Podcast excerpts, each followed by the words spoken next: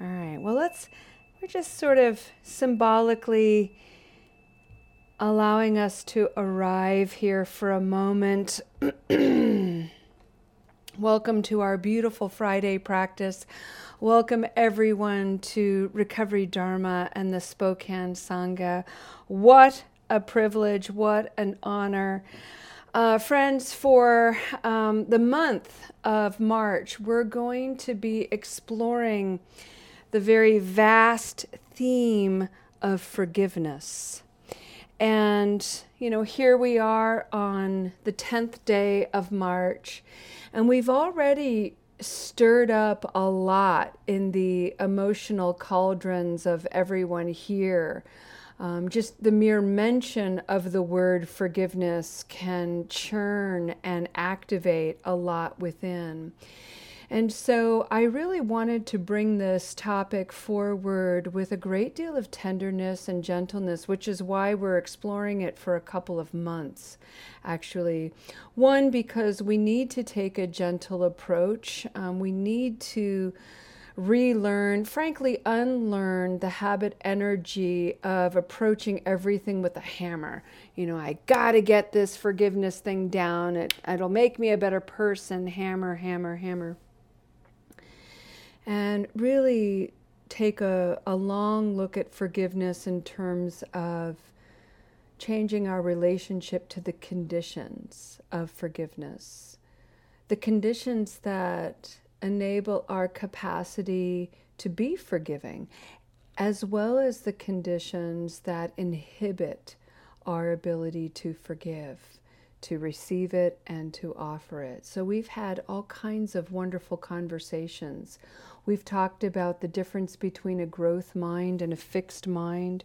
We've talked about um, and celebrated uh, your capacity to sit with the discomfort of forgiveness because it can stir up a lot of discomfort. And there have been several members in our Sangha who have been so incredibly and impeccably courageous to admit, oh my God, Julia, I was going to bolt from this meditation and I stayed. That is amazing. That is absolutely incredible. And I'll also say that sometimes these topics can hit a nerve and we have to leave. We can't stay. We stay for as long as we do, and then we go and we take care and we give ourselves a little space and a little bit of breathing room. Please know that that is an honorable expression of self respect. It is welcomed here, and I deeply, deeply honor however you choose and trust your knowing to practice. We've talked about uh, considering the conditioned ways that forgiveness is entangled with morality.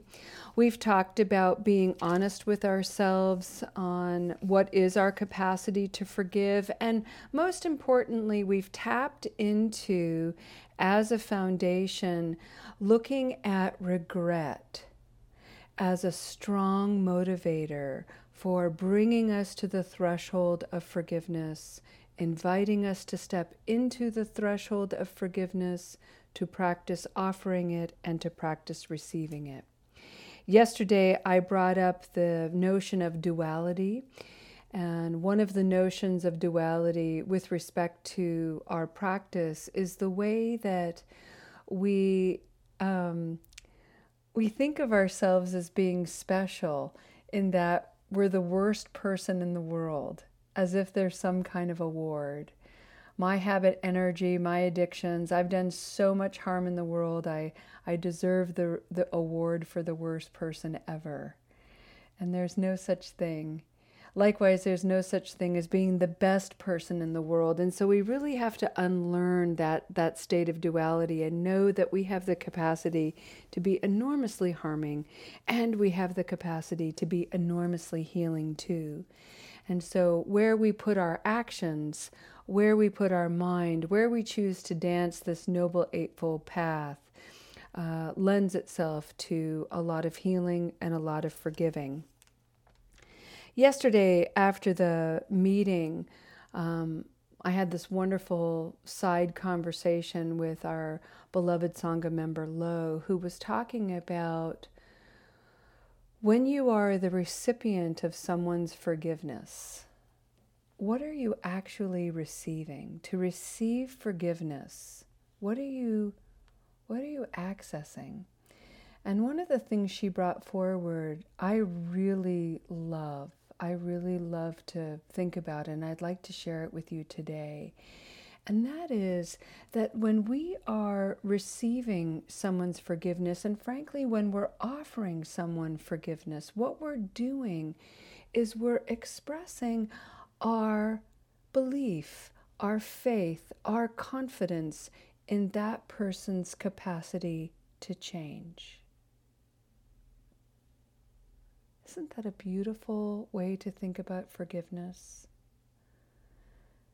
To receive someone's forgiveness for an action in the past that has caused regret and harm is to receive someone's confidence in me that I can choose differently.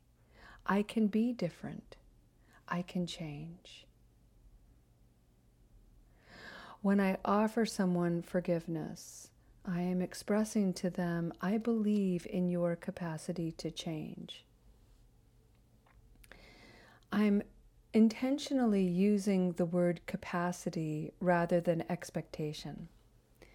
Change, the nature of impermanence, is one of the Four Noble uh, realities, one of the Four Noble reminders that everything is subject to change. Expectation is this little added, somewhat distorting uh, perspective that we add to change that says change needs to happen the way I think it needs to happen. It needs to happen in the way I think it needs to happen. It needs to happen in the in the amount that I think it needs to happen. Whereas change is a wonder. And we change in very, very small ways and in spectacular ways too. So the practice of cultivating confidence in someone's capacity to change also is the capacity to measure change by small, wondrous degree. Put down those expectations and allow people to change in all the ways that they do, just by nature of reality.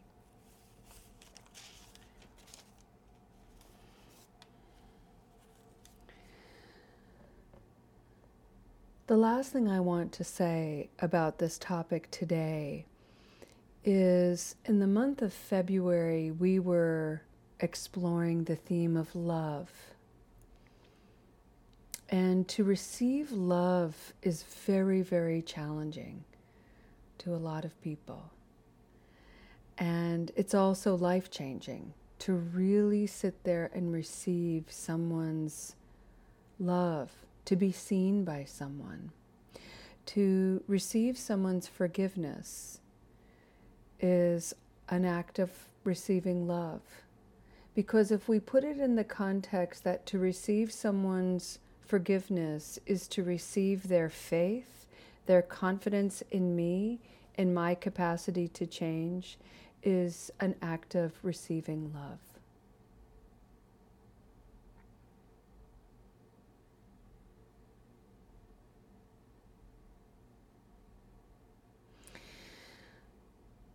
And this is a moving target. Forgiveness is a threshold that we are all invited to step into and receive.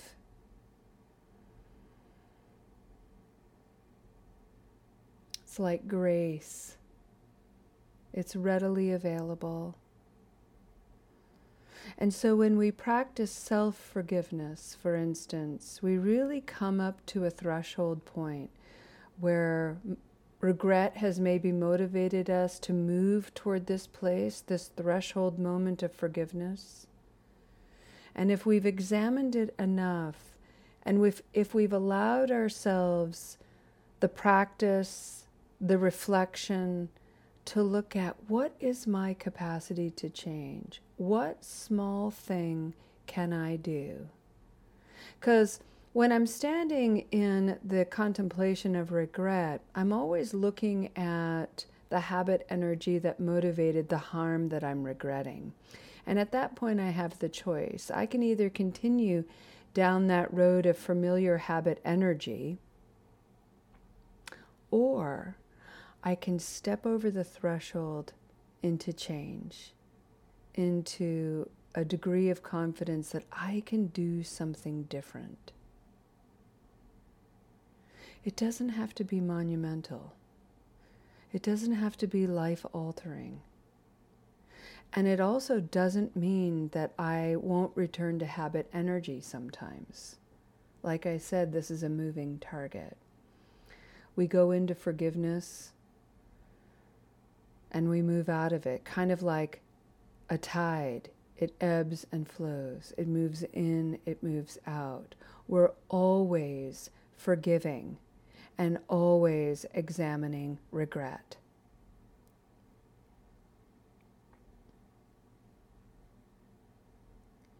And this conversation that we can have with ourselves, this contemplation that we can have with ourselves, is really as ancient as the conversation that has been going on between the shore and the sea.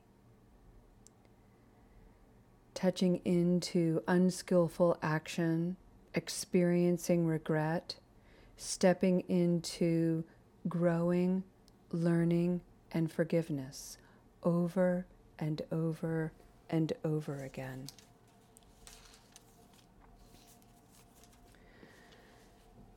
To contemplate regret and to use it as the main motivator for change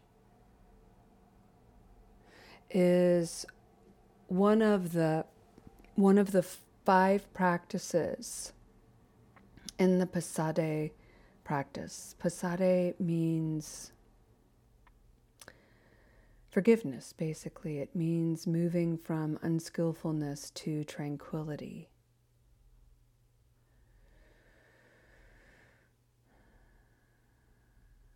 And I want to share with you a little something about um, something uh, Pema Chodron says about the forgiveness practice that is often done at the new moon in monastic settings.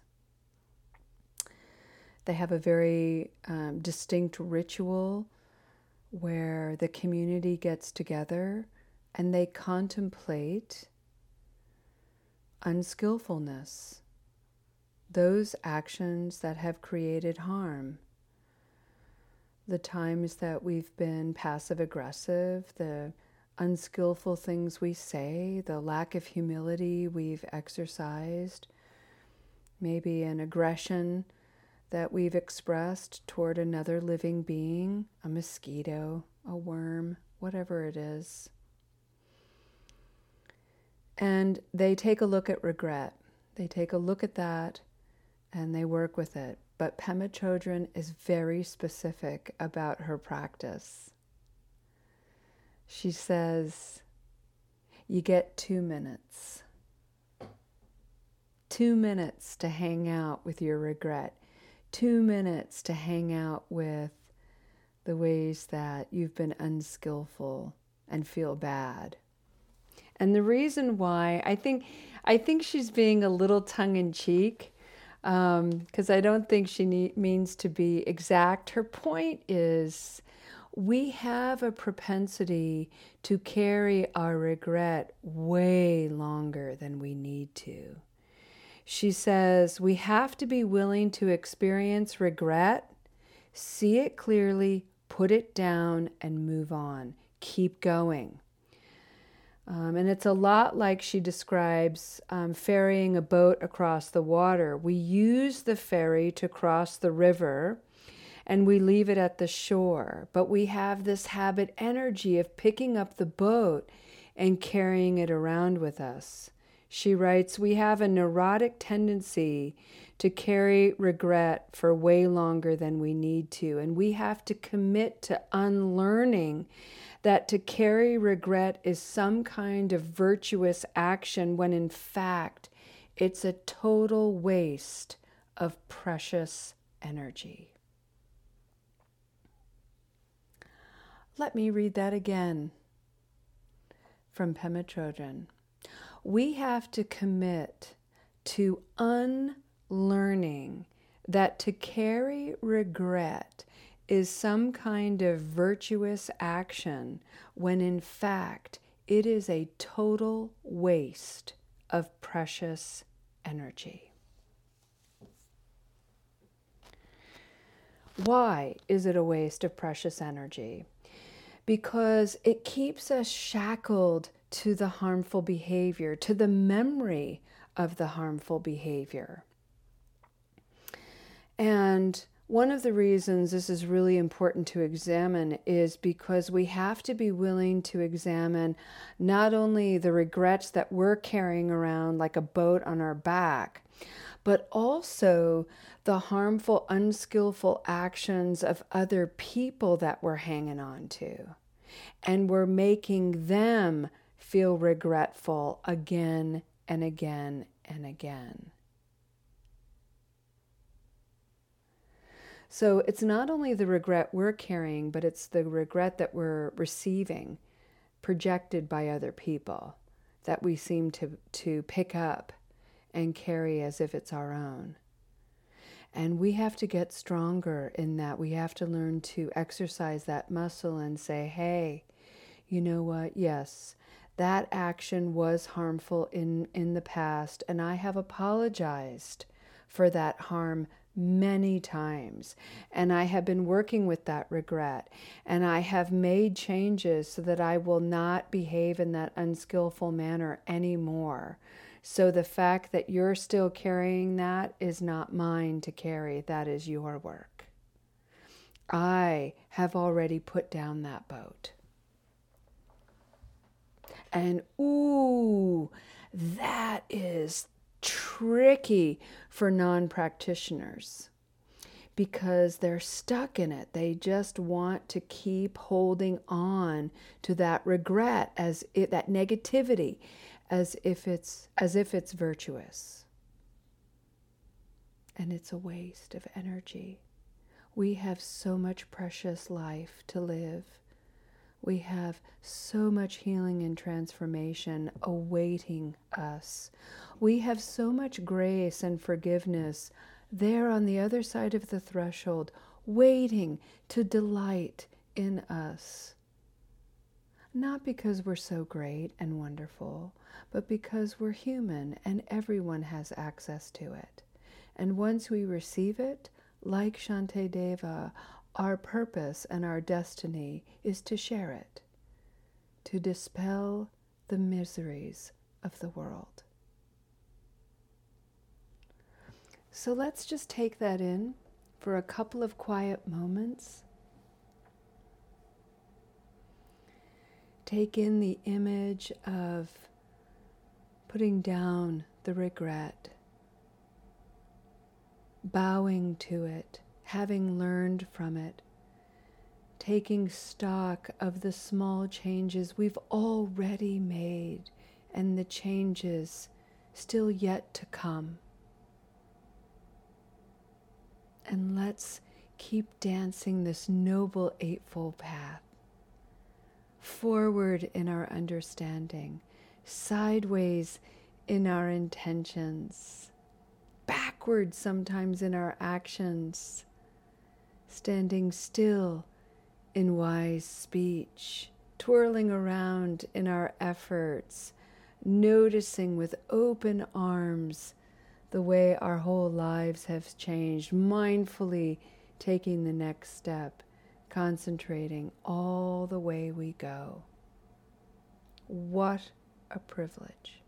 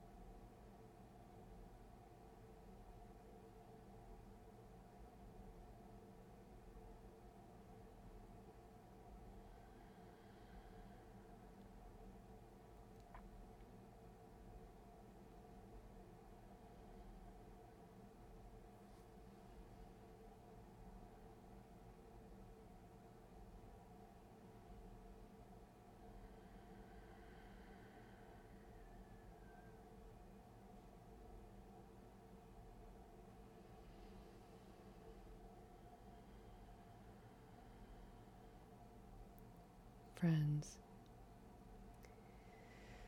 As we conclude this practice today and we stand on the threshold of the weekend ahead and the wonderful ritual of spring cleaning that many of us engage, maybe we can tie into some of the things that we're spring cleaning and purging and getting rid of old garments, old shoes, so on and so forth. Maybe we can include in the giveaway pile some of our regrets.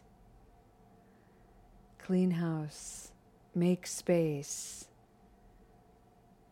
for more roots to grow, to expand, to love, to forgive. That's the practice, friends.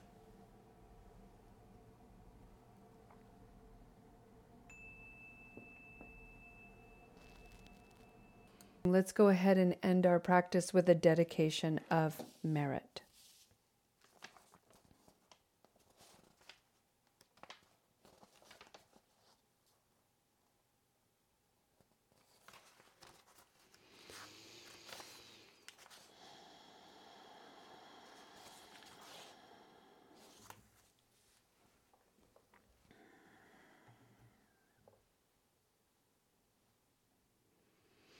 One of the things I love about this particular topic is it stirs up in me this odd sense of urgency uh, that I need to figure it out now. I need to have it all clear and organized and ready in my mind, ready to act, ready to forgive, ready to have it all sorted.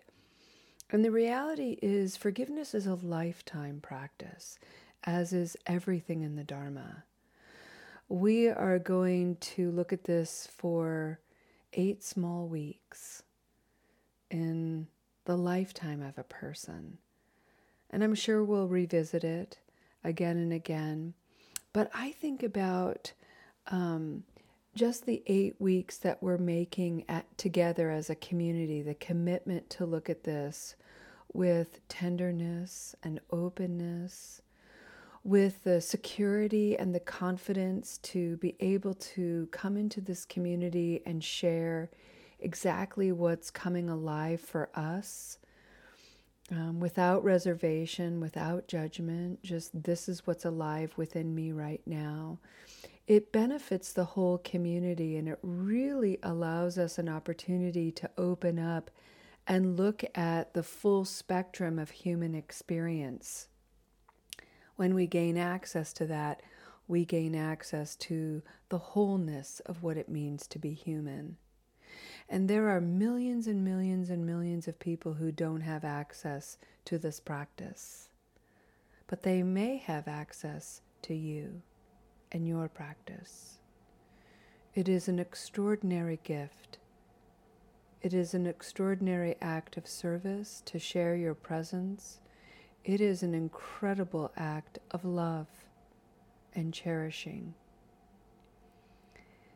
May you extend your practice, may you radiate your practice by simply being present to your life as it is, in its wholeness, in its richness, and its in its never-ending opportunity for you to learn, to grow, to mature, and to dance the noble Eightfold Path.